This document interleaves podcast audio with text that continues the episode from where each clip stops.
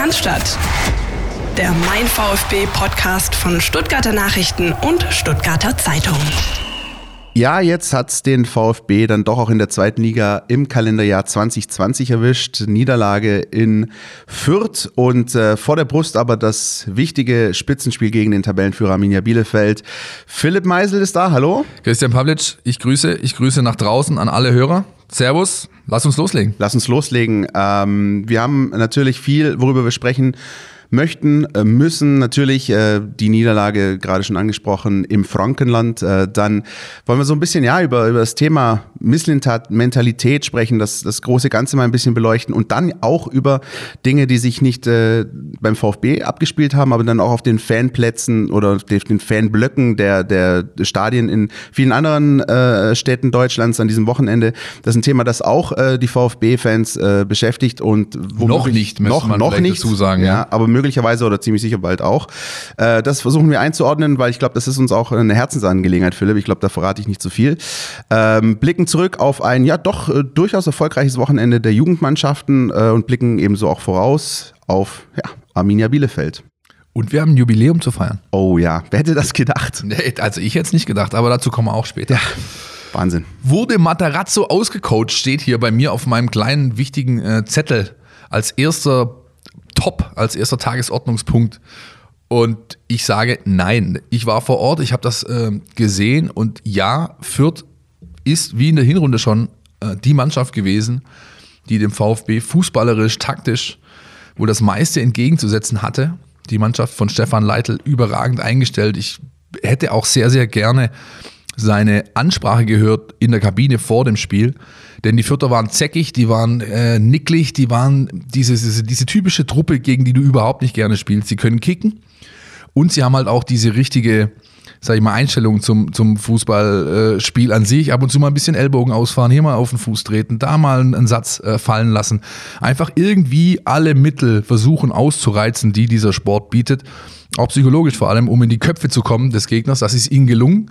Nach so 25, 30 Minuten waren sie da drin und schlussendlich haben sie dann das Spiel auch so nach Hause gebracht. Ich muss aber auch sagen, Christian, bevor ähm, äh, ich den Ball an dich zurückspiele, was der VfB die ersten 20, 25 Minuten gezeigt hat, sollte eigentlich reichen, um einen Sieg aus Franken mit nach Hause nehmen zu können. Das ist leider nicht gelungen.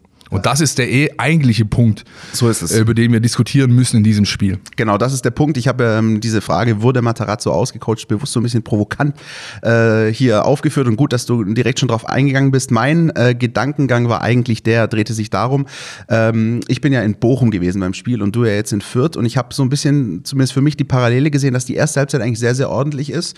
Der VfB die Fäden in der Hand hat und eigentlich die komplette Spielkontrolle hat und das so nach dem Wechsel ein bisschen abhanden gekommen ist. Also man muss ja auch sagen, trotz des 1-0-Sieges, die zweite Halbzeit in Bochum war jetzt kein Meisterstück, aber du hast es halt äh, dreckig 1-0 gewonnen. Und ähm, jetzt eben am Samstag ist dir das so ein bisschen vor die Füße gefallen. Das war so ein bisschen mein Eindruck.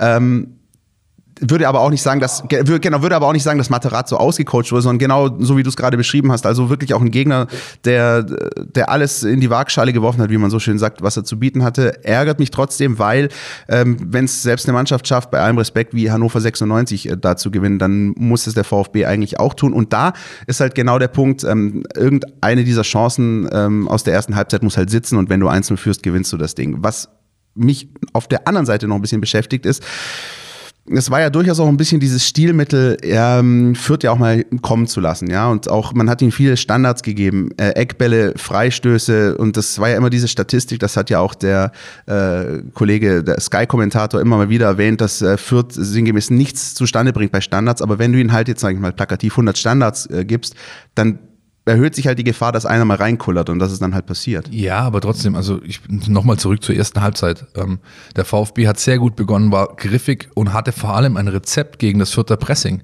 Die haben das, die haben doch quasi Chancen nach Schema F rausgespielt. Das war immer der Chipball auf Hamadi, der hat festgemacht, dann wird über die Außen angelaufen, dann kommt der Ball nach innen.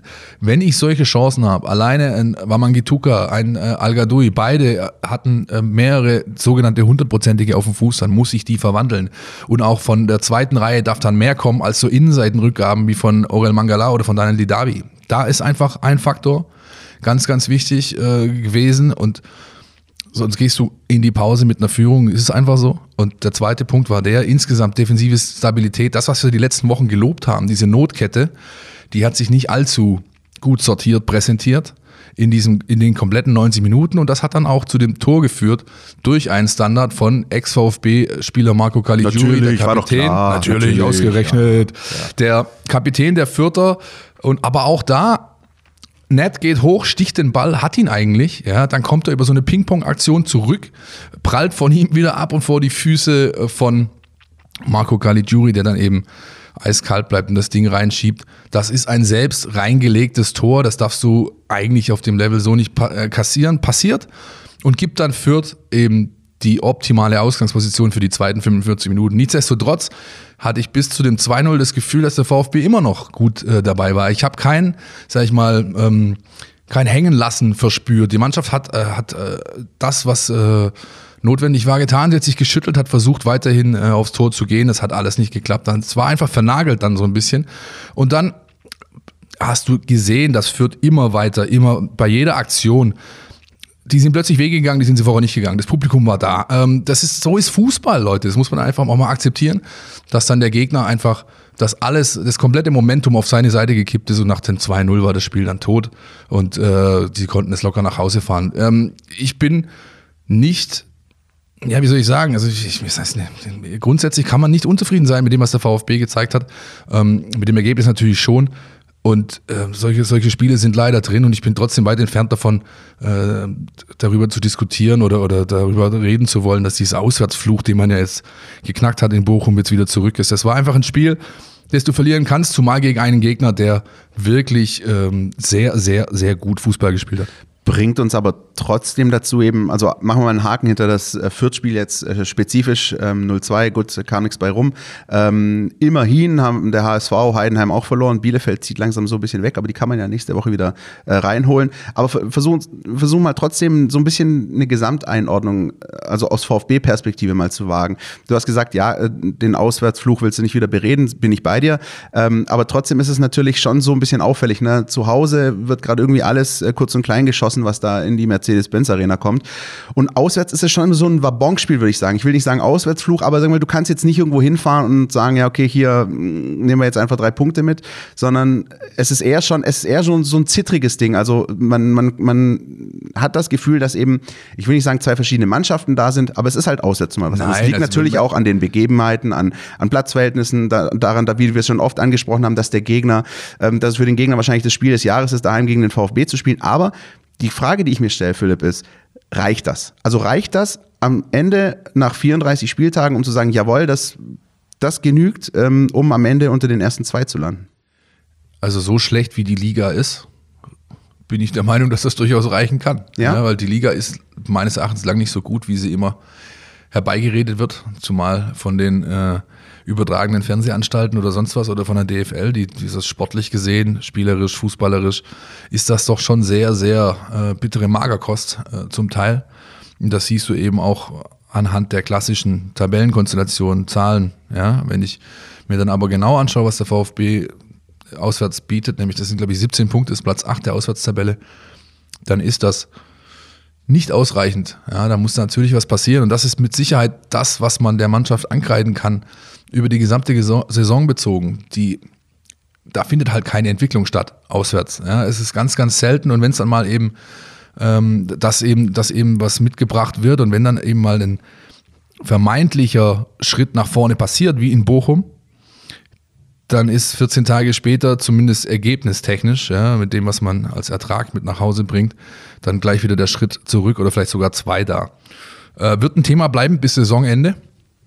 Auf jeden ähm, Fall. Ähm, und äh, ja, wer mich, glaube ich, Bielefeld ist Vierter in der Heim und glaube ich Zweiter in der sind, Auswärts oder so. Die haben sich daheim richtig stabilisiert. Gut, hatten jetzt zwei Heimspiele halt, hintereinander. Die, die haben, haben halt ein relativ gewonnen, ausgeglichenes Verhältnis von genau. Heim-Auswärts-Punktebeute, äh, äh, Punkte-Ausbeute und das sieht man dann eben auch am Tabellenstand. Und diesen HSV kann man so gar nicht einordnen. Das ist echt, also das ist für mich halt einfach, ich würde mich eben aus VfB-Sicht ungern darauf verlassen müssen, was der HSV macht. Und deswegen muss da auswärts ein bisschen mehr bei rumkommen, weil sonst ähm, sehe ich das eher so, dass es nicht reichen würde. Zumindest nicht, um Zweiter zu werden. Ich, der HSV ja hat gerade auch ein Tief, aber hey, ähm, die werden sich schon noch zusammenreißen und ähm, ich finde, da muss der VfB ich will auf jeden Fall noch so, ein, ich will eine gar Schippe nicht so drauflegen. würde ich, würde ich gar nicht so weit gucken jetzt erstmal. Ich würde erstmal schauen, äh, was, was kannst du selbst regeln.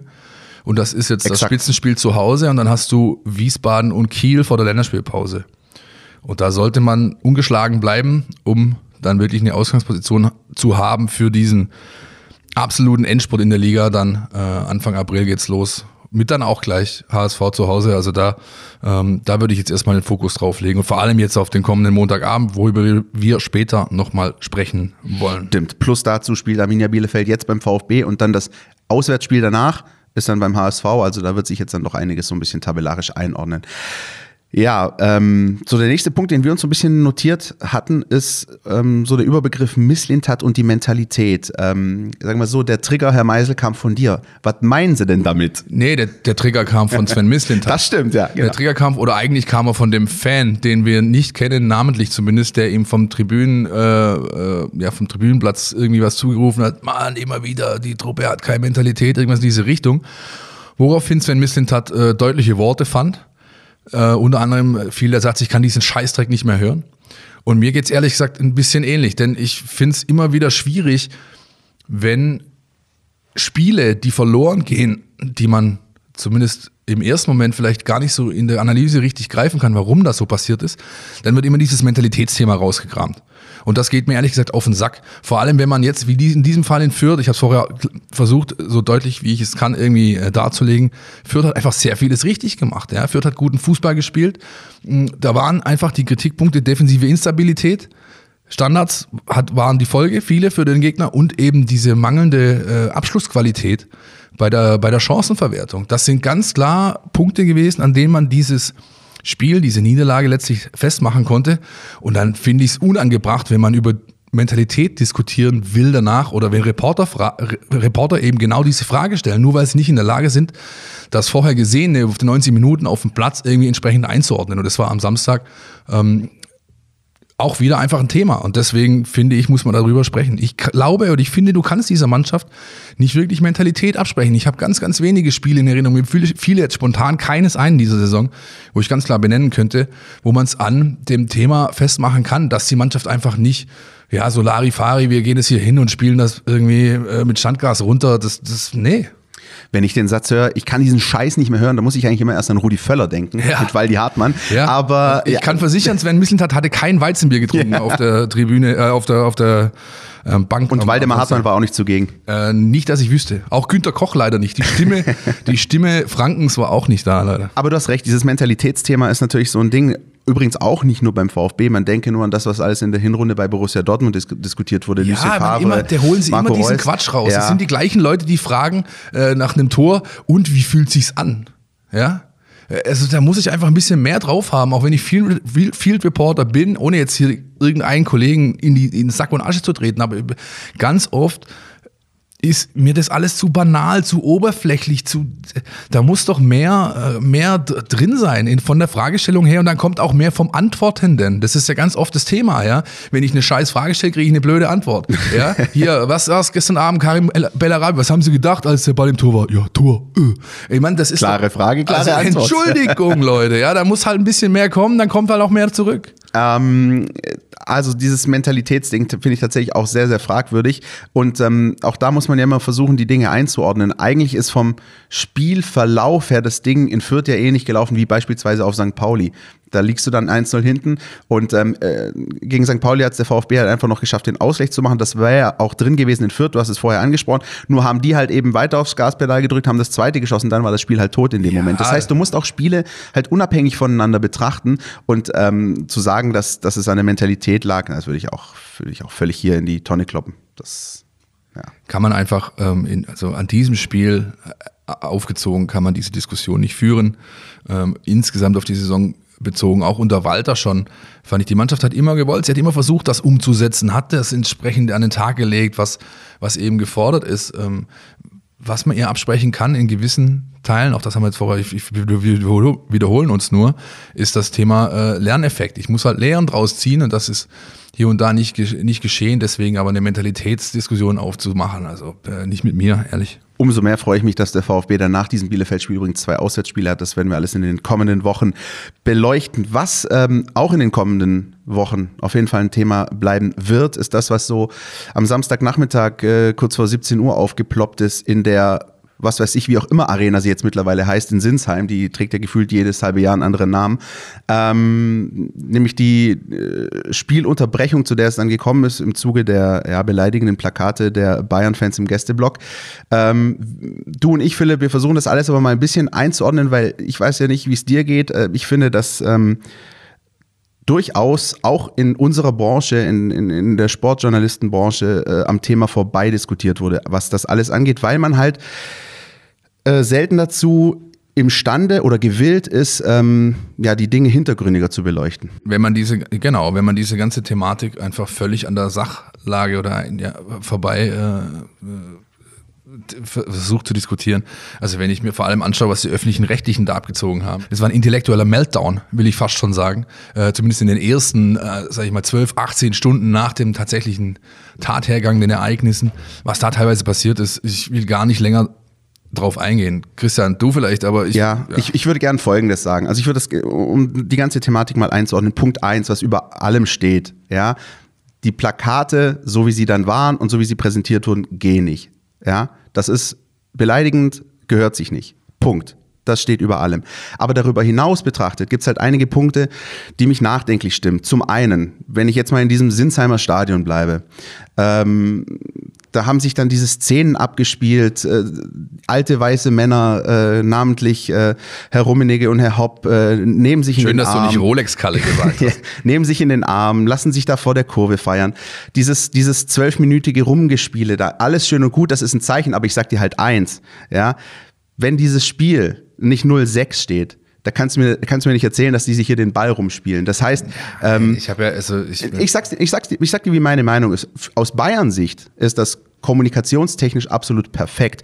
Die können sich als der Retter des deutschen Fußballs ein bisschen präsentieren, aber als Hoffenheimer finde ich das ehrlich gesagt fast schon erbärmlich, bei 0-6 äh, den Ball rumzuspielen und man möchte ihn fast aus sportlicher Sicht wünschen, dass sie am Ende irgendeins ihrer Saisonziele wegen eines Tores nicht schaffen, weil sie nicht aufs 1-6 gegangen sind. Also das ist das eine. Ganz kurz, Philipp, du merkst, ich bin gerade so ein ja, bisschen ja, im, im, im ja, Flow. Ja, ich muss, ich, ich, muss, ich versuche dir den Raum zu lassen. Das, das ist das eine, was, was mich beschäftigt. Ähm, das andere ist ähm, die Verhältnismäßigkeit. Und ich glaube, da kommst du dann auch gleich nämlich noch ins Spiel. Ähm, es gibt diesen Drei-Stufen-Plan. Ähm, ja, erst kurze Unterbrechung, dann in der zweiten Stufe werden die Mannschaften reingeschickt und die dritte Stufe wäre dann ein Abbruch.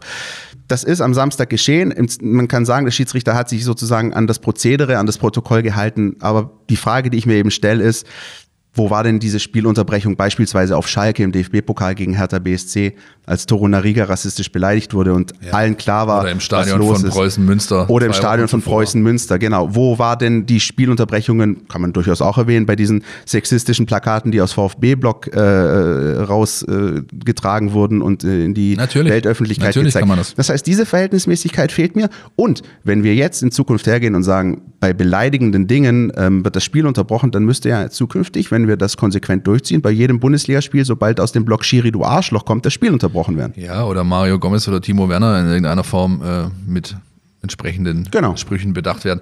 Nein, also erstmal nochmal zurück zu diesem Ding. Ich habe das ja, wir haben das auf der Autobahn quasi mitbekommen. Wir waren auf der Heimfahrt. Äh, ja, ich habe dann irgendwann mal das Radio angeschalten, weil eben Push-Mitteilungen auf dem Handy irgendwie kam und so weiter. Ähm, für mich wirkte das, ich habe es dann am, nach, am nächsten Tag äh, geschaut, für mich wirkte das fast geskriptet.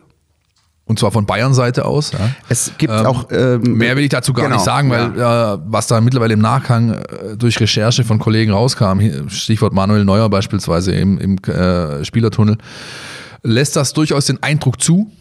Ja, ähm, und dann ist es, wie gesagt, diese Unverhältnismäßigkeit. Ich gehe sogar so weiter, um, um, um das Wort Bigotterie in den Mund zu nehmen. Sehr gut. Diese erbärmliche Bigotterie von Verband, äh, auch Liga zum Teil, ähm, und vor allem auch von diesen alten weißen Männern, die eben diese Liga regieren. Ja, Stichwort Tönnies von vor ein paar Monaten.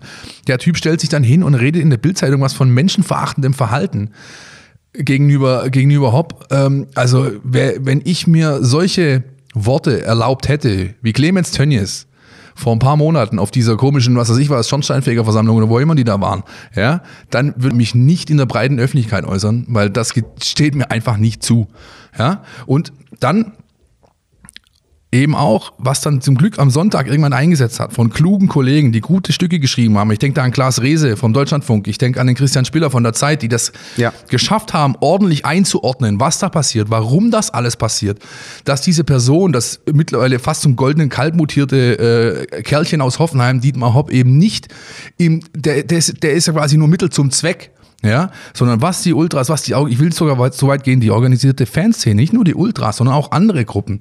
Ähm, warum die ihn ins, ins äh, Ziel nehmen, ist eben, weil sie nur so momentan gehört werden. Wer hat denn die letzten zehn Jahre immer wieder den Finger gereckt, als es darum ging, Turbokapitalismus, Rassismus, Sexismus, Homophobie, das waren eben meistens diese Gruppen. Ich habe von weder vom Verband noch von der Liga noch von Herren wie Hopp und Tönnis und sonst was auch nur einen Pieps gehört, wenn es darum geht, dass irgendjemand hier rassistisch beleidigt wurde, dass Leute über die Stränge geschlagen haben, äh, in irgendeiner Form, die verachtens- und verurteilenswürdig ist, hast du von diesen Leuten keinen Ton gehört. Ja, wenn die UEFA irgendwelchen Blödsinn wieder einführt, wer hat, wer hat den mahnenden Zeigefinger gehoben? Das waren nicht diese Leute, weil die wissen ganz genau, es geht um, und da geht da geht's halt auch an ihren Geldbeutel schlussendlich. Und wenn man das nicht einzuordnen weiß, dass eben dieses ganze Thema als Mittel zum Zweck gerade genutzt wird, um einfach für die eigene Sache Aufmerksamkeit zu generieren, weil es anders nicht passiert. Wenn du zu leise und zu zahm bist, hört dir halt keiner zu. So ist das Geschäft leider auch. Ja? Und äh, deswegen, ich habe ich hab dann irgendwann, zum Glück bin ich am Montagmorgen äh, zu, äh, ins äh, Wellness Hotel nach Tirol gefahren für ein paar Tage, weil ich wäre sonst echt komplett durchgedreht. Ja? Es, ist, es ist wirklich genau äh, der Punkt. Wenn man, ich war nicht im Wellness Hotel. Ja, äh, Schade für dich, deswegen, ja, ich ganz weiß, ehrlich sagen, es okay. war ziemlich stabil. das glaube ich dir, das glaube ich dir sofort. Ich habe halt dann doch eben mitbekommen, was alles so geschrieben und gesagt wurde und wie gesagt auch aus, aus unserer Branche und das war echt zum Teil schon erschreckend, weil ähm, wie du erwähnt hast, mir hat besonders beispielsweise die, die Einordnung bei Zeit Online des Kollegen Spiller gefallen. Oder es gab auch einen Gastbeitrag von Andreas Rettich bei Elf Freunde, der das eigentlich auch alles ganz gut so ein bisschen versucht hat äh, einzuordnen. Aber es gibt halt einfach, und damit müssen wir uns, glaube ich, ähm, irgendwie abfinden, Philipp, äh, Leute, die das gar nicht wissen wollen. Die wollen nur wissen, hier, Hopplakat, böse Unterbrechung, Bayern spielen sich den Ball zu ich, cool. Und das, das ist halt wenn, das, was mich auch ärgert. Wenn, wenn, du jetzt mit Leuten, Kollegen meinst, dann, dann sollten doch bitte diese Kollegen dann die Finger von der Tastatur halten, wenn es darum geht, solche Sachen einzuordnen. Dann bleib bei deinem, deinem, deinem Boulevard-Zeug, ja, aber lass die Finger von sowas. Wenn du den Kontext nicht verstehst, wenn du dich nicht über, auch nur ansatzweise mit der ganzen Thematik auseinandersetzen willst, dann lass doch jemand anders das machen. Um Himmels Willen, das kann ja nicht so schwer sein, ey. Äh, ja, äh, ihr merkt vielleicht auch, dass das ist doch ein, ein Thema, bisschen was uns ein bisschen wir, beschäftigt. die Pumpe gerade hier bei beiden, aber ist gut, ist ja. gut, ist gut. Und äh, auch die Tatsache, dass sich das sozusagen seit Samstag späten Nachmittag bis hin über deinen Wellnessurlaub hinweg hält, ja. äh, spricht doch dafür, dass es ja, ein Thema ist, was weiter, das unter wird den Du siehst doch ganz genau, was passiert. Das ist ein Solidarisierungseffekt eingetreten. Ja, es geht nicht mehr nur um die Dortmunder, die eine Kollektivstrafe bekommen haben, äh, sondern alle anderen machen mit. Ja, und es wird sich weiterziehen und zwar so lange, ähm, äh, bis bis bis wieder gesprochen wird. Und das ist, wenn ich jetzt irgendwas appellieren äh, wollen würde, ist es richtig? Weiß ich, ja, ja aber anyway, anyway, dann Leute, also Diskussionsbereitschaft sollte grundsätzlich von allen Parteien immer gegeben sein. Hat die DFL jetzt ein paar richtige Schritte schon vor, ähm, ähm, vorgegeben jetzt die Tage, aber auch, ich weiß auch, dass beispielsweise auf, äh, übrigens, äh, Initiative des Vereins hin, äh, Stuttgarter äh, Fan, organisierte Fans mit der Vereinsführung gesprochen haben die Tage ähm, und grundsätzlich an die Fans appelliert. Wie gesagt, Beleidigung, Fadenkreuze, das geht nicht. Macht's doch auf die kreative Art und Weise. Verleiht eurem Protest, eurer Haltung Kreativausdruck. Die Frankfurter gestern Abend, ja. Benchmark mal wieder, auch wenn man immer, ja, Kultfurt, Kultfurt, Kultfurt, aber das ist Benchmark. Wenn ich, wenn ich dann sehe, hey Adi, wenn du eine Spielunterbrechung brauchst, gibst du uns Bescheid. Ne? Also das ist einfach gut. Das ist gut mit dem Thema umgegangen, ja das wird dann auch entsprechend medial zumindest gutiert, ja, und auch von den Leuten, die, ähm, die jetzt quasi in der Beobachterrolle sind, ja, die, die sehen halt eben auch, okay, die machen nicht diese stumpfe Beleidigungsnummer, sondern sie gehen es halt kreativ an und das, ähm, das sollte so bleiben und wie gesagt, irgendwann an den Tisch setzen, ja, dieses Thema Kollektivstrafen vom DFB einst lustigerweise unter Reinhard Grindel, der ja sonst nicht viel hinbekommen hat, äh, abgeschafft, ist jetzt halt einfach wieder da Und ich verstehe den Unmut der Leute, weil es halt nicht geht, ganze, ganze Blöcke über den Kamm zu scheren ja, und, und sagen, jo, also da muss man einfach anders an die Sache rangehen und ich hoffe, man setzt sich demnächst wieder an den Tisch und es wird dann auf Augenhöhe, ergebnisorientiert und ohne Schaum vor dem Mund diskutiert. Punkt. Sag, sag ich immer gern, wenn es irgendwelche Dinge gibt, denen ich dir beipflichte. Ja, vielleicht eine Sache noch, also nur mal um, die, um dieses Groteske zum Ausdruck zu bringen. Ja? Ähm, äh, momentan läuft ein Ausruf von der Szene E, das ist, die sind die Ultras des SSV Reutlingen, unterstützt vom Kommando Cannstatt 97, die eine Kollektivstrafe bekommen haben dafür, dass beim Derby gegen Kickers, da war ich vor Ort an der Kreuzeiche vor, vor ein paar Monaten, die Kickers-Fans gezündet haben. Reutlingen wurde daraufhin vom WFV quasi äh, ähm, vorgeworfen, die Sicherheit nicht allzu sehr oder allzu ausreichend im Auge gehabt. Jetzt kriegen die Reutlinger eine Kollektivstrafe. Die müssen das komplette Spiel gegen Rilasing Arlen oder sowas, darf keiner in dieses Stadion. Weil der Gegner gezündet hat. Das ist doch, das ist doch grotesk, Leute. Also so, so, so, so geht's nicht. Und ähm, auch da wiederum ähm, Szene E, äh, Kompliment an dieser Stelle, kreativ der Protest. Das heißt, man trifft sich vor dem Stadion, alle sind aufgerufen, ja, also stehen dann so quasi ohne Sicht äh, ins Innere, vielleicht so 50 Meter vom, vom von der Eckfahne weg, machen einen Livestream, weil das Spiel wird halt übertragen über den WFV in der Oberliga. Die, die Spiele kommen ja alle live, über FUPA auch zum Teil. Ähm, dann gucken die da draußen, machen Grillen, äh, gibt's Würstchen, gibt's Bier, gibt's einen T-Shirt-Verkauf und die kompletten Einnahmen äh, werden dem SSV, dem Verein gespendet. Der, der hat natürlich massive äh, Ausfälle, also finanzieller Hinsicht. Und bei einem Oberligisten äh, mit der sag ich mal, Kassenlage des SSV macht sowas halt auch, äh, definitiv was aus. Und so wird das Ganze dann wenigstens zu einem guten Ende geführt. Aber der, der, die Basis, also, ist irre. Ne?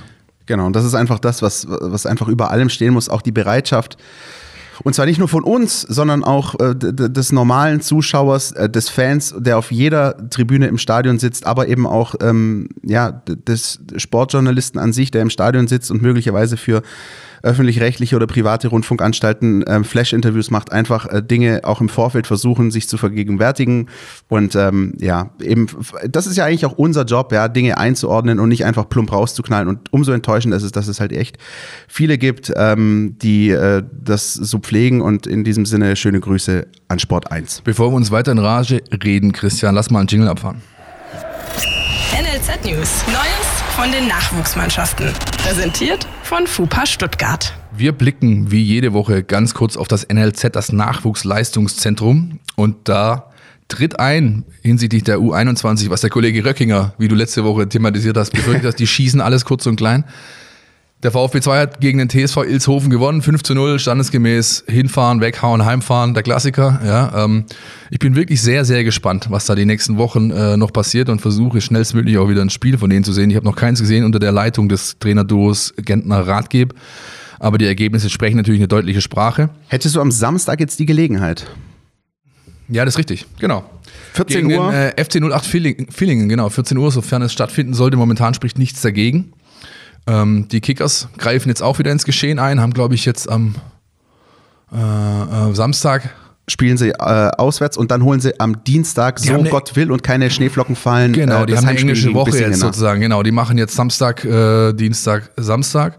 Ja, da bin ich gespannt, wie sich das gestaltet, denn die sind jetzt natürlich so ein bisschen unter Zugzwang. Dadurch, dass sie nicht kicken konnten, hatte ich an dem, äh, an dem Abend noch in meiner Stammkneipe lustige äh, Verschwörungstheorien zu hören bekommen, von wegen, die Stadtverwaltung ist an allem schuld, da hätte man locker kicken können, die will bloß Geld sparen für die Rasenheizung, die will doch, dass die Lampe aufsteigt und so. Das war großartig. Ja. Das ich ich habe mich dann irgendwann einfach hingesessen, habe äh, mit dem guten Mann versucht zu diskutieren, aber es war eigentlich also Fehlversuch. Also, aber ich habe ihm dann gern zugehört. Er hat noch einige. Das war so ein klassischer äh, Schräggastro-Kneipen-Gast, der dir Ich liebe in es. Ein, in, mit zwei Halbsätzen auch noch S21 früher beendet und wahrscheinlich noch die Weltwirtschaftskrise abschafft und so. Ah, großartig. Ja, also ich hatte echt Spaß und halt ein blauer durch und durch. Und der war natürlich angefressen. Ja. Die ultimative Einladung an der Stelle an unseren Kollegen äh, Jürgen Frey, der sich ja dezidiert mit dem Amateurfußball VfB 2, auch Kickers, beschäftigt. Mit dem habe ich mich nämlich äh, vergangene Woche unterhalten, irgendwann am Mittwoch, Donnerstag. Und dann kam er zu mir und gesagt, das fällt 100 Pro aus. Das fällt 100 Pro aus. Fünf Schneeflocken, da kannst du nicht kicken.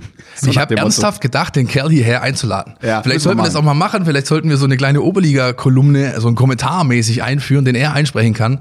Ähm, also er ist wirklich auch äh, Stammgast dort, er ist regelmäßig da. Ich muss mir das echt nochmal überlegen. Es wäre pures Podcast Gold, Leute. Auf jeden absolut. Fall. Was für Konnoisseure würdest du sagen? Ja, definitiv. Die U19 ähm, hat äh, unentschieden gespielt äh, im Derby gegen den KSC. Das war, lief ein bisschen unglücklich. Da war auch äh, Nico Willig nicht ganz so zufrieden, ne, nachdem dann kurz vor Schluss doch noch der Ausgleich gefallen nee, ist. Nee, gar nicht. Die hat man natürlich, also erstmal hat man Glück gehabt. Erste Halbzeit, äh, da hält der Seba Hornung, nee, nicht der Seba Hornung, der, der äh, Flo Schock hält, hält noch einen Elfer von Karlsruhe. Ja. ja. Da kannst du also deutlich höher zurücklegen, dann drehst du es eigentlich und schenkst es am Schluss her. Das ist natürlich nicht das, was du dir erwartest. Bis jetzt muss man sagen, so ein bisschen Sand im Getriebe bei der U19 seit dem äh, Restrundenstart, um mal wieder eins unserer Lieblingswörter der letzten Wochen anzubringen. Katsching. Katsching, richtig. Ähm, jetzt am Sonntag äh, zählt's. Zählt's zwar so richtig, klar zählt's im Derby auch natürlich gegen KSC, aber jetzt Erster gegen Zweiter, VfB gegen Bayern, 11 Uhr, Säbener Straße, Trainingssendung, Livestream äh, via DFB TV, glaube ich. Also ihr könnt das Spiel live verfolgen, schaut es euch an. Und wer natürlich in München und Umgebung wohnt als VfB-Fan, ich denke an die Leute, die regelmäßig in das Sachs gehen beispielsweise, Geht dahin, unterstützt die Jugend. Sie werden jeden Mann brauchen bei diesem Kick. Sonntag 11 Uhr Stadtkirchgang möglicherweise. Ich kann dir übrigens zum FC ich Bayern. Bitte, auf jeden Fall bitte. ich, bitte kann dir, ich kann dir zum FC Bayern ein bisschen was erzählen zu der U19. Ich habe die äh, nämlich in der Youth League mir angeschaut unter der Woche. Gegen Dynamo. Gegen Dynamo Zagreb und da hat nämlich äh, Leon Dajako gespielt. Der ist also äh, ganz äh, in, mitten in der Nacht ja noch vom äh, Pokalspiel äh, der, der, Profis zurückgereist und hat da von Anfang an gespielt. Hat ein Tor geschossen im Zuge einer Ecke für die Bayern. Ähm, die haben dann 2-2 gespielt. Nach 90 Minuten ging es ins Elfmeterschießen. Da hatte Leon Dajako den Sieg für die Bayern auf dem Fuß. Äh, Im Elfmeterschießen ähm, hat das Ding aber in den Münchner Himmel gedroschen, möchte man sagen. Äh, und War am Ende der die Bayern auch? Nee, es war kein Nachthimmel, es war am Nachmittag, aber Schade. Sag mal so, ähm, würde diese Floskel runter machen, ja, wenn es der Nachthimmel gewesen wäre. Unglückliches Aus äh, für die Bayern, ähm, über das ich jetzt nicht so traurig bin, wenn ich ehrlich bin. Es liegt aber nicht an Bayern, sondern an Dynamo Zagreb. Ja, natürlich, ich verstehe durchaus. Jeder hat halt so ein kleines Pläsierchen. Ja, ne? ne? Bei mir ist es äh, Glasgow Celtic, bei dir sind es halt die äh, Jungs aus Zagreb. Ist ja so ist es. U17 hat auch gewonnen. 5-2. Ja, das Spiel habe ich live gesehen. Äh, Ticker habe ich ja durchgezogen, habe ich angekündigt gehabt. Ähm, war sehr unterhaltsam, äh, ehrlich gesagt. Ich habe mir also richtig flottes Spiel von beiden Mannschaften, gehören ja zwei dazu, ist ganz logisch. Und äh, hinten raus hat dann die Mannschaft von Murat Easy ganz klar ihre Qualität gezeigt, die sie schon hat, auch wenn es natürlich ähm, so eine Mannschaft ist, die sich im tabellarischen Niemandsland weiterhin befindet. Aber standesgemäßer Sieg und so ein bisschen auch die Revanche gegen das kleine Kleeblatt ja, für die Niederlage ähm, der Profis am Tag zuvor. Wenn ich da vielleicht noch eine Beobachtung teilen kann, dann ist es, dass auch da jemand mitspielt, der jahrgangsjünger ist. Ähnlich äh, Lee Eckloff, bei in der U19, der mit 17 da agiert und auch schon bei den Profis am Start war. Ähm, Raul Paula heißt der junge Mann. Spielgestalter Zehner, ganz zartes Persönchen, feingliedriger Typ, technisch natürlich überragend. Der hat, ich weiß, ich habe irgendwann nach, glaube ich, nach sieben habe ich aufgehört, wie viel Tunnel er verteilt hat auf dem Platz zu zählen sozusagen. Ähm, so ein richtiger Windhund, läuft viel, technisch ganz stark, hat das Auge für einen Mann, hat äh, zwei, glaube ich, äh, mit eingeleitet, eins direkt vorgelegt an diesem äh, Sonntagnachmittag. Den Kerl werde ich mir nochmal anschauen. Der hat Spaß gemacht. Aus der Kategorie Namen, die man sich merken sollte, von und mit Philipp Meisel. Wollen wir zum Montagabend kommen? Wollen zum Montagabend kommen. Ähm, der VfB Stuttgart empfängt die Arminia, äh, die sozusagen von der Alm runterreist an den Neckar. Ähm, und ich würde sagen, du und ich, wir haben jetzt schon genug gequatscht, oder hören wir uns mal den Jonas an. Was meinst du? Die Mein VfB Taktiktafel. Hier geht's ins Detail. Am Montag reist Arminia Bielefeld nach Stuttgart. Der Tabellenführer hat sich mit einer sehr stabilen und gleichzeitig spielerisch ansprechenden Spielweise da vorne eingenistet. Dazu gehört, dass sie in der gesamten Saison eigentlich das gleiche 4-3-3-System spielen, mit der gleichen Rollenverteilung, mit auch nur wenigen personellen Wechseln. Und dazu gehört auch, dass sie da in Ballbesitz auf ein Positionsspiel setzen das heißt, sie haben eine klare Statik, eine klare Struktur, was ihnen eben weiteren Rückhalt gibt. Und was Bielefeld in dieser Systematik besonders gut macht, ist die Ballzirkulation in der ersten Linie. Da binden sie dann ihren Torwart Stefan Ortega auch sehr, sehr gut ein. Und wenn dann Gegner angelaufen kommt, äh, im Angriffspressing, dann können sie das eigentlich ganz gut knacken, sofern der Gegner das zum Beispiel nicht völlig konsequent macht oder kleinere Lücken lässt oder ähnliches. Was das Thema Angriffspressing zudem noch komplizierter macht, ist, dass Arminia Bielefeld außerdem sehr, sehr gut auf lange Bälle spielen kann. Äh, die kommen dann meistens auf Fabian Klos, der die entweder weiterleitet oder ablegt. Oder wenn er sie nicht gewinnt, stürzt sich Bielefeld äh, in den Kampf um den zweiten Ball. Und das sorgt für ein Dilemma, was schon vielen Mannschaften auch Probleme gemacht hat. Also man kann vermuten, dass der VfB zu Hause durchaus gerne ins Angriffspressing gehen würde. Nur wenn sie dann eben äh, nicht genug Spieler nach vorne schicken, dann laufen sie Gefahr, ausgespielt zu werden. Wenn sie zu viele nach vorne schicken, dann fressen sie lange Bälle. Und wenn der VfB wiederum zu tief steht, dann läuft man eben Gefahr, dass man Bielefeld die Feldhoheit äh, überlässt und sie nicht so richtig in die Defensive drängen kann. Und ähm, wobei das durchaus auch eine denkbare Option wäre, denn der VfB ist ja durchaus eine Mannschaft, die auch effizient sein kann in den Angriffen, in Kontern, in, in Ballbesitzangriffen und da relativ viel rausholen kann. Das heißt, so ein Ansatz könnte auch funktionieren. Es wird auf, aber auf jeden Fall eine interessante Frage sein, was der VfB für eine Strategie und für eine Einstellung für dieses Spiel findet. Vielen Dank, äh, Jonas Bischofberger, unser Taktikexperte, der das alles so ein bisschen versucht hat zu beleuchten jetzt im Vorfeld dieses Spitzenspiels. Das alles könnt ihr übrigens nicht nur in akustischer Version euch zu Gemüte führen hier bei uns, sondern auch schriftlich. Es gibt bei uns äh, in der App Mein VfB oder auf stuttgarternachrichten.de das Ganze als schriftliche Taktikanalyse quasi unter dem Motto, wie das Matarazzo-Team den Spitzenreiter schlagen kann. Schaut es euch an, lest euch durch, das ist echt spannend. So, ich könnte jetzt wieder die, die Nummer fahren von wegen, habe ich es nicht gesagt? Na, mach doch. Nein, mache ich nicht. Aber ich, ich finde es einfach, also jetzt mal völlig äh, ähm, nüchtern betrachtet, ich finde das einfach stark, was die Woche für Woche auf den Platz bringen. Und deswegen kann ich dir auch die Frage beantworten, die du hier aufgeschrieben hast, kommt das Spiel zur rechten Zeit? Mit einem klaren Ja. Denn es ist jetzt an der Zeit, dass du diesen Lauf dieser Typen irgendwie unterbrechen musst, weil sonst ziehen sie es durch bis Saisonende. Die brauchen jetzt einen Dämpfer und wer, wenn nicht der VfB, kann ihnen den verpassen. Das Beeindruckende bei Arminia Bielefeld ist einfach nicht nur, dass, wir haben uns ja vor ein paar Wochen drüber unterhalten, als sie Jan Regensburg auseinandergenommen haben. Das Beeindruckende ist aber, dass sie jetzt auch noch die schmutzigen Spiele einfach 1-0 gewinnen. Zweimal hintereinander ja. daheim. Spiele, die echt 0-0 ausgehen können. Gegen Hannover können sie sogar verlieren. Ja, klar. Aber, aber, das ist ein Stück weit, sorry, wenn ich jetzt reingrätsche, das ist ein Stück weit halt auch dieses, dieses, dieses Glück des Tüchtigen. Das hast du dir erarbeitet, ja, dass diese Spiele jetzt auf deine Seite fallen. Ich würde sogar so weit gehen und sagen, ein Stück weit Sieger gehen auch. Also ja, das hast du dann irgendwann. Natürlich. Und ähm, wenn du vorne eben einen Fabian Klos hast, der die Dinger dann irgendwann reinigt, dann, dann gewinnst du diese Spiele. Es ist wirklich beeindruckend, wenn man sich auch einfach die ganz nackten Zahlen nochmal anschaut. Arminia Bielefeld hat bisher in dieser Saison zwei Spiele verloren. Das eine war gegen den VfB im Heimspiel, 90. Minute Al Gadoui. Das andere war vor Weihnachten auf St. Pauli. Und ansonsten haben die keine Spiele verloren. Sie spielen oft zu null. Das ist auch das, was Fabian Klos immer wieder erwähnt hat. gesagt, naja, wenn wir hinten natürlich kein Tor kriegen, dann reicht uns vorne meistens eins. Und so ist es jetzt zweimal gekommen. Und trotzdem, Stichwort Fabian Klos, Philipp, das hast du auch schon mal in einer der letzten Folgen angerissen, die Arminia ist viel, viel mehr als Sie ist viel, Klos, ne? viel mehr als, äh, sie ist viel, viel mehr als er.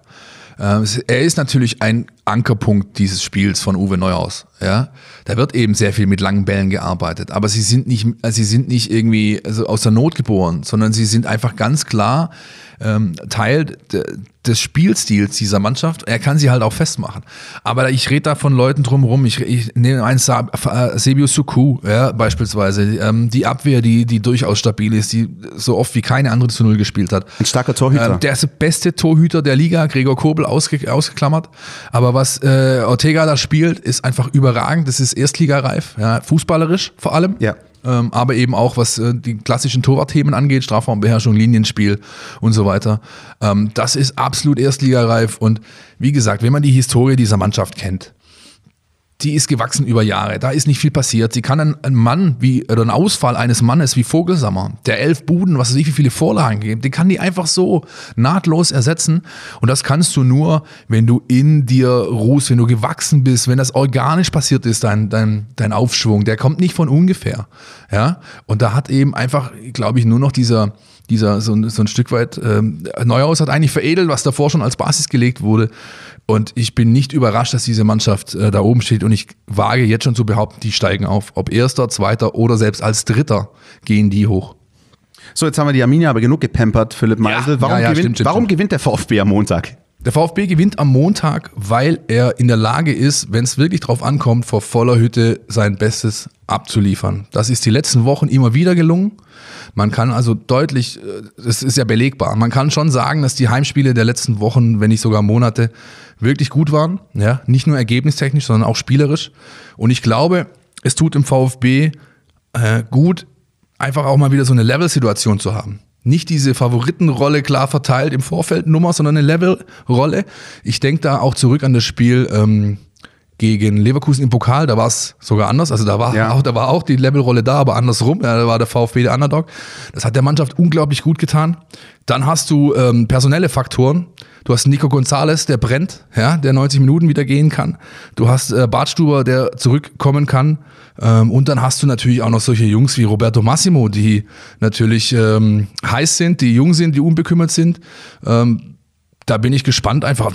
Zumal hat er eine Rechnung offen ja, mit Bielefeld. Dort ist er ja nicht so äh, zum Zuge gekommen, schlussendlich, weswegen ihn Mislintat zurückgeholt hat mit der Aussage von wegen, dort ist seine Entwicklung nicht so verlaufen, wie wir uns das vorstellen. Ähm, und jetzt beim VfB hat er die eben vollzogen und da hängt es, glaube ich, nur am Oberschenkel, soweit ich weiß, oder? Ob Genau, Roberto Massimo hat jetzt bei den ähm, ersten beiden Trainingseinheiten zu Wochenbeginn, beziehungsweise am Dienstag und Mittwoch nicht trainiert, hat individuell so ein bisschen im Kraftraum äh, Übungen gemacht, weil eben der, der Oberschenkel doch noch ein bisschen zuckt. Ähm, die, äh, sagen wir mal, das Bulletin, das äh, vom, von Vereinsseite rausgegeben wurde, sagt aber, es ist eher, wo eher nicht dramatisch. Ähm, er wurde auch ähm, im Spiel in Fürth gerade rausgenommen, bevor es zum Faserriss kam. Ähm, und trotzdem ist es natürlich eine Geschichte, die man ein bisschen im Blick behalten muss. Unser Kollege Carlos Ubina trifft sich, glaube ich, im Moment, äh, während wir hier aufnehmen mit ihm. Live, während wir hier live aufnehmen, Philipp. Ja, und spricht mit ihm äh, über natürlich seine aktuelle Situation, über seine äh, also, ähm, gesundheitliche, aber eben auch über die Entwicklung der letzten Wochen und Monate. Und ähm, der hat ja wirklich, also jetzt zumindest seit Neujahr, der hat ja, das ist einer der Gewinner von, äh, von Mabea gewesen, können wir glaube ich so stehen lassen, Christian. Und zeigt ähm, auf dem Platz auch, dass da demnächst, glaube ich, noch ein bisschen mehr kommt von dem jungen Kerl. Was machen wir mit Holger Bartstuber? Ja, schwierige Frage. Ich habe mir lange echt diese Frage gestellt. Eine der Fragen, mit denen ich nach Österreich gefahren bin. ins Wellness. Hotel tatsächlich, ja, weil ich eben diese Abwehr, wir haben ja drüber gesprochen, ändert man die Konstellation. Da war letztes Woche Thema in der Sendung und deswegen ist es mir wieder eingefallen äh, oder habe ich einfach drüber nachgedacht. Ich bin mittlerweile auf dem Dreh, dass ich sage, du musst in so einem Spiel, wo es einfach auch auf Erfahrung ankommt, ähm, in solchen Highlight-Games musst du Holger einbauen, weil er eben genau das hat. Ne? Also ich glaube, kaum einer oder über irgendeiner in der Mannschaft, Mario Gomez ausgenommen, hat auf höherem Level gespielt über längere Zeit als er, äh, Champions League erfahren und so weiter. Und ich glaube, er wird mit genau diesen Faktoren der Mannschaft gut tun in diesem Spiel und deswegen glaube ich, dass er eingebaut wird oder er hoffe es zumindest, weil es einfach eine Rolle spielen wird. Ich habe auch den Eindruck, dass diese, sag ich mal, Aufbau, Trainingssteuerung auch auf dieses Spiel hin so ein bisschen geschehen ist. Also Ja, dass ja, äh, äh, einfach noch ein bisschen kürzer treten, langsam machen, weil ich glaube, dieses Bielefeld-Spiel ist das gewesen, ähm, dass die Verantwortlichen und Bartstuber selbst so im Blick hatten, so da will ich wieder voll Ja, da das sein. wurde ja mehrfach kommuniziert. Also vielleicht Ja. nicht ganz so deutlich, ja, aber es war schon darauf ausgerichtet. Selbst bei Marcin Kaminski ist es eigentlich darauf ausgerichtet. Da bin ich gespannt, was da jetzt in der Resttrainingswoche passiert. Ähm, Bartschuber war letzte Woche schon im Kader, das heißt, er war letzte Woche schon spielfähig. Ich gehe davon aus, dass der am Montag von Beginn an spielen wird. Außer natürlich, wie immer vorausgesetzt, es passiert jetzt nicht noch beim Abschlusstraining oder der Spieler selbst sagt irgendwie, du, hm, lass mal noch und so weiter, ne? Und dann geht's einfach, das ist der Klassiker, dann geht's, soweit die Füße tragen. Und wenn dann eben nach 60 Minuten 65, 70 Schluss ist, muss man halt gucken, wie man es ersetzt und wie man es kompensiert und wie man es dann nach Hause fährt. Aber ich gehe fest davon aus, dass Holger in der Stadtelf stehen wird am Montagabend. Äh, belehrt mich hoffentlich niemand eines Besseren, aber ich lege mich echt fest. Gegenansichten gerne jederzeit per Mail oder Social Media, mein VfB an uns. Aber ich bin bei dir, Philipp. Ich ähm, denke auch, wenn du die Möglichkeit hast, wenn du Holger Bartstuber hast, der fit ist, der motiviert ist, ähm, das tut der Mannschaft gut, zumal, wie wir es auch vorher schon beleuchtet haben, dass er im letzten Spiel nicht ganz so optimal gelaufen ist. Ähm, Montagabend, heiße Nummer, Flutlicht. Ich glaube, ähm, das ist mal so ein Montagsspiel, das man vertreten kann. Vielleicht noch eine Sache äh, von mir dazu, und zwar, um auch den Kreis zu schließen zu unserer Diskussion vorhin, von wegen Kollektivstrafen, Fans, ähm, Auftreten auf den Rängen. Ich möchte wirklich appellieren daran, dass man entsprechendes Fingerspitzengefühl zeigt. Auch wenn man dann vielleicht ähm, seine Meinung äußern will, muss, ja, mit gewissen Spruchbändern, Plakaten, sonst was. Aber vielleicht sollte man echt ganz genau schauen, ob das jetzt gut ist, wenn es eine Spielunterbrechung gibt, ob das der ganzen Sache ja, zuträglich ist, ob das nicht vielleicht doch äh, der Mannschaft den Stöpsel ziehen kann, wenn plötzlich fünf, sechs, zehn Minuten unterbrochen ist. Deswegen erhoffe ich mir einfach gute Stimmung, kritische Meinungsäußerung, ja, aber wirklich in einem Rahmen, dass äh, der Schiedsrichter, der noch nicht bekannt ist, glaube ich, oder? Ne, ist er nicht? Nee, noch nicht. Nee. Ähm, nicht dieses Drei-Stufen-Protokoll abfahren muss, dann das, glaube ich, wäre der ganzen Sache nicht förderlich. Zumal alles das, was sich dazu trägt, einfach nicht zulasten der Mannschaft passieren darf. Ich glaube, da sind wir uns einig, du nicht. So sieht's aus. Äh, möchtest du dich zu einem Tipp durchringen? Ich meine, dass, dass der VfB gewinnt, das habe ich rausgehört, davon bist du überzeugt? Ja, aber ich, also, ich, das wird eine knappe Schiene. Also, das, das, das ist äh, ähnlich wie im Hinspiel. Da geht's um ein Tor, ob das jetzt 2-1 ist oder 1-0. Äh, ich glaube, wie gesagt, der VfB ist in der Lage, diesen Lauf der Arminen zu stoppen und äh, wird das hoffentlich dann am Montagabend auf dem Platz bringen. Ich habe in dieser Woche vom Spiel geträumt, Philipp. Und weißt du, wie es ausgegangen ist?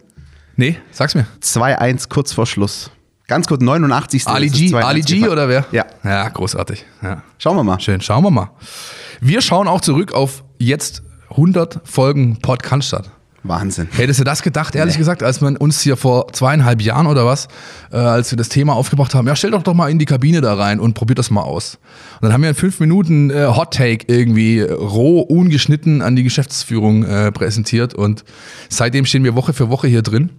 Mit kleinen schöpferischen Pausen äh, im Winter oder Sommer. Oder im manchmal. Wellnessurlaub. Im Wellness. ja, ja, genau. Ich bin rechtzeitig zurückgekommen. Ja, ja, klar. Nein, aber Für die hundertste Folge, also nichts anderes habe ich erwartet. Genau, ich glaube, es ist einfach auch an der Zeit, mal so ein bisschen Danke zu sagen. Erstmal Danke an unsere, äh, ja, an unsere Vorgesetzten, uns diesen Raum zu geben, einfach auch. Ja, das ist, äh, ähm, war am Anfang sicherlich nicht alltäglich. Mittlerweile erreichen wir äh, eine fünfstellige Anzahl von Hörern Woche für Woche, was wir wirklich auch an euch da draußen ganz, ganz großes Lob. Ihr nehmt das an, ihr gebt uns Feedback, ihr nutzt unsere sozialen Netzwerke. Wir finden das echt stark. Versuchen auf alles irgendwie einzugehen, egal auf durch welchen Kanal es kommt. Und natürlich muss man auch an dieses Team hinter dem Team denken. Ja. Das fing an mit Alex Kneisel, unserem Producer bei Antenne 1 noch, als wir mit Antenne noch zusammengearbeitet haben, der mittlerweile zum SWR geflüchtet ist. Ich hoffe, du hörst es, Alex. Da stehen immer noch ein paar Biere aus, die auf deinen Deckel gehen. Ja? Und hoffentlich nicht vor uns geflüchtet. ja, äh, hoffentlich das nicht, genau. Dann der Holgi, der quasi den Nachfolger gemacht hat von Alex bei Antenne, der überragend war über die ganze Zeit. Und ähm, jetzt ähm, natürlich, indem wir es, seit wir es selber produzieren, Hannes äh, Frei und auch der äh, Sebastian Arendt, der Kralle und alle, die einfach, Alex Witt, ja, äh, unser, unser Werk, die Werkstudenten, alle, Praktikanten, alle, die alle, die irgendwie mithelfen, uns mithelfen. da, uns da Woche für Woche ähm, ja, ähm, diese, diese Bühne zu geben, richtig top, finden wir stark. Und so ein kleines Tränchen verdrücke ich dann wahrscheinlich heute Abend, äh, wenn ich zurückdenke an die letzten 100 Folgen. Hat wirklich großen Spaß gemacht und ich hoffe, es kommen nochmal 100 drauf. Das ist mal eine Hausnummer. Wir nehmen es uns fest vor und schauen, ob er uns auch weitermachen lässt. Wir ziehen den Hut vor euch allen und vor allem vor euch da draußen. Danke euch. So sieht's aus. Eine letzte Sache noch, bevor wir diese 100. Folge beschließen. Die das Thema letzte Woche äh, initiiert, der Fragenpot. Bald steht die Länderspielpause an, Ende März, Anfang April, so rum. Wir wollen eine Folge machen, äh, nur mit euren Fragen. Völlig äh, ohne Bezug zu den aktuellen Spielen, jetzt, äh, so wie wir sonst eben machen, die Sendung hat ja so einen gewissen, so einen gewissen Ablauf. Aber einfach mal ähm, Fragen, schickt uns alles zu, was ihr wissen wollt, über ähm, die info at meinvfb.de Adresse oder über WhatsApp, die Nummer habe ich leider nicht im Kopf und auch nicht aufgeschrieben. Christian, irgendwas 016098. Ah, ah, whatever, ja. Am besten info at meinvfb.de. Wir nehmen das alles wahr, sortieren das, kuratieren das und wollen eine Sendung machen, nur mit euren Fragen, die wir explizit auf diese Fragen eingehen und damit die Sendung bestreiten. Das war's von meiner Stelle. Nee, noch nicht ganz. Ich Nicht? muss nämlich noch zu Kreuze kriechen, Philipp. Oh, stimmt. Da Ja. war was mit der Fangfrage letzte Woche. Oh, das hätte, ah, Gott sei Dank. Schön, dass du es selber bringst. Ich hätte es nämlich vergessen jetzt. Ich hätte es dir nicht unter die Nase kriegen. Komm, wir spielen jetzt erst das Jingle ab und dann versuche ich das einigermaßen einzuordnen. Die Mein VfB Fangfrage. Hier gibt's was zu gewinnen. Äh, ja, folgendes. Wir haben letzte Woche eine Fangfrage gestellt. Ähm, äh, ihr konntet Tickets gewinnen für das Heimspiel gegen Arminia Bielefeld auf der VIP-Tribüne. Und äh, die Frage war, welcher ehemalige Arminia-Trainer hat seine Spielerkarriere beim VfR Heilbronn begonnen? Äh, Philipp, du hast in der letzten Woche so ein bisschen gesagt, ja, ich habe da, ich hab da eine Ahnung, aber ganz sicher bin ich mir nicht. Deine Ahnung war? Meine war Uwe Rapolda. Uwe Rapolda ist völlig richtig. Äh, wenn der Pavlic jetzt aber anständig recherchiert hätte, dann hätte er gemerkt, dass nicht nur Uwe Rapolda ehemaliger Arminia-Trainer ist, der seine Spielerkarriere beim VfR Heilbronn begonnen hat, sondern auch Rüdiger Rehm, Richtig. der Den mittlerweile äh, SVW in Wiesbaden trainiert. Den hatte ich überhaupt nicht auf der Rechnung. Nee, ich auch Äh, nicht. Ich, also ni- nicht, nicht in Bielefeld, ja, das wusste ich, aber VfR Heilbronn nicht. Ich hatte so ein bisschen, ich schwankte zwischen äh, äh, Jürgen Kramny, der auch so Ludwigsburg da hinten äh, aufgewachsen ist, ja, und äh, mh, vielleicht mal in Heilbronn äh, reüssierte. Das war aber nicht der Fall, sondern er war nur Trainer von Arminia Bielefeld und von VfB natürlich.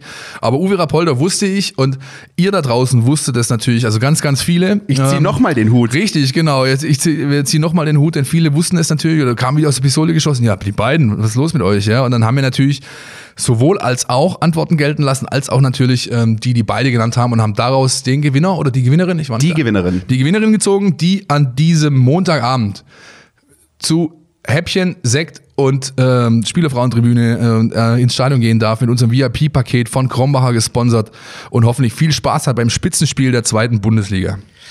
So, und jetzt würde ich sagen, machen wir hier Schluss, oder? Ja, Also zumindest für diese Folge. Ich habe echt wir alles haben ja noch 100 ausgefeuert heute, was ich zu sagen hatte. War ein bisschen kurzatmig, weil emotional bei unserem Thema DFB und Spruchbänder. Ansonsten würde ich sagen, ist gut für heute. Wir hören uns nächste Woche wieder. Nach dem Spiel gegen Bielefeld und vor dem Auswärtsspiel gegen Wien Wiesbaden. Schönes Wochenende euch. Ciao. Ciao. Podcast statt. Der Mein VfB Podcast von Stuttgarter Nachrichten und Stuttgarter Zeitung.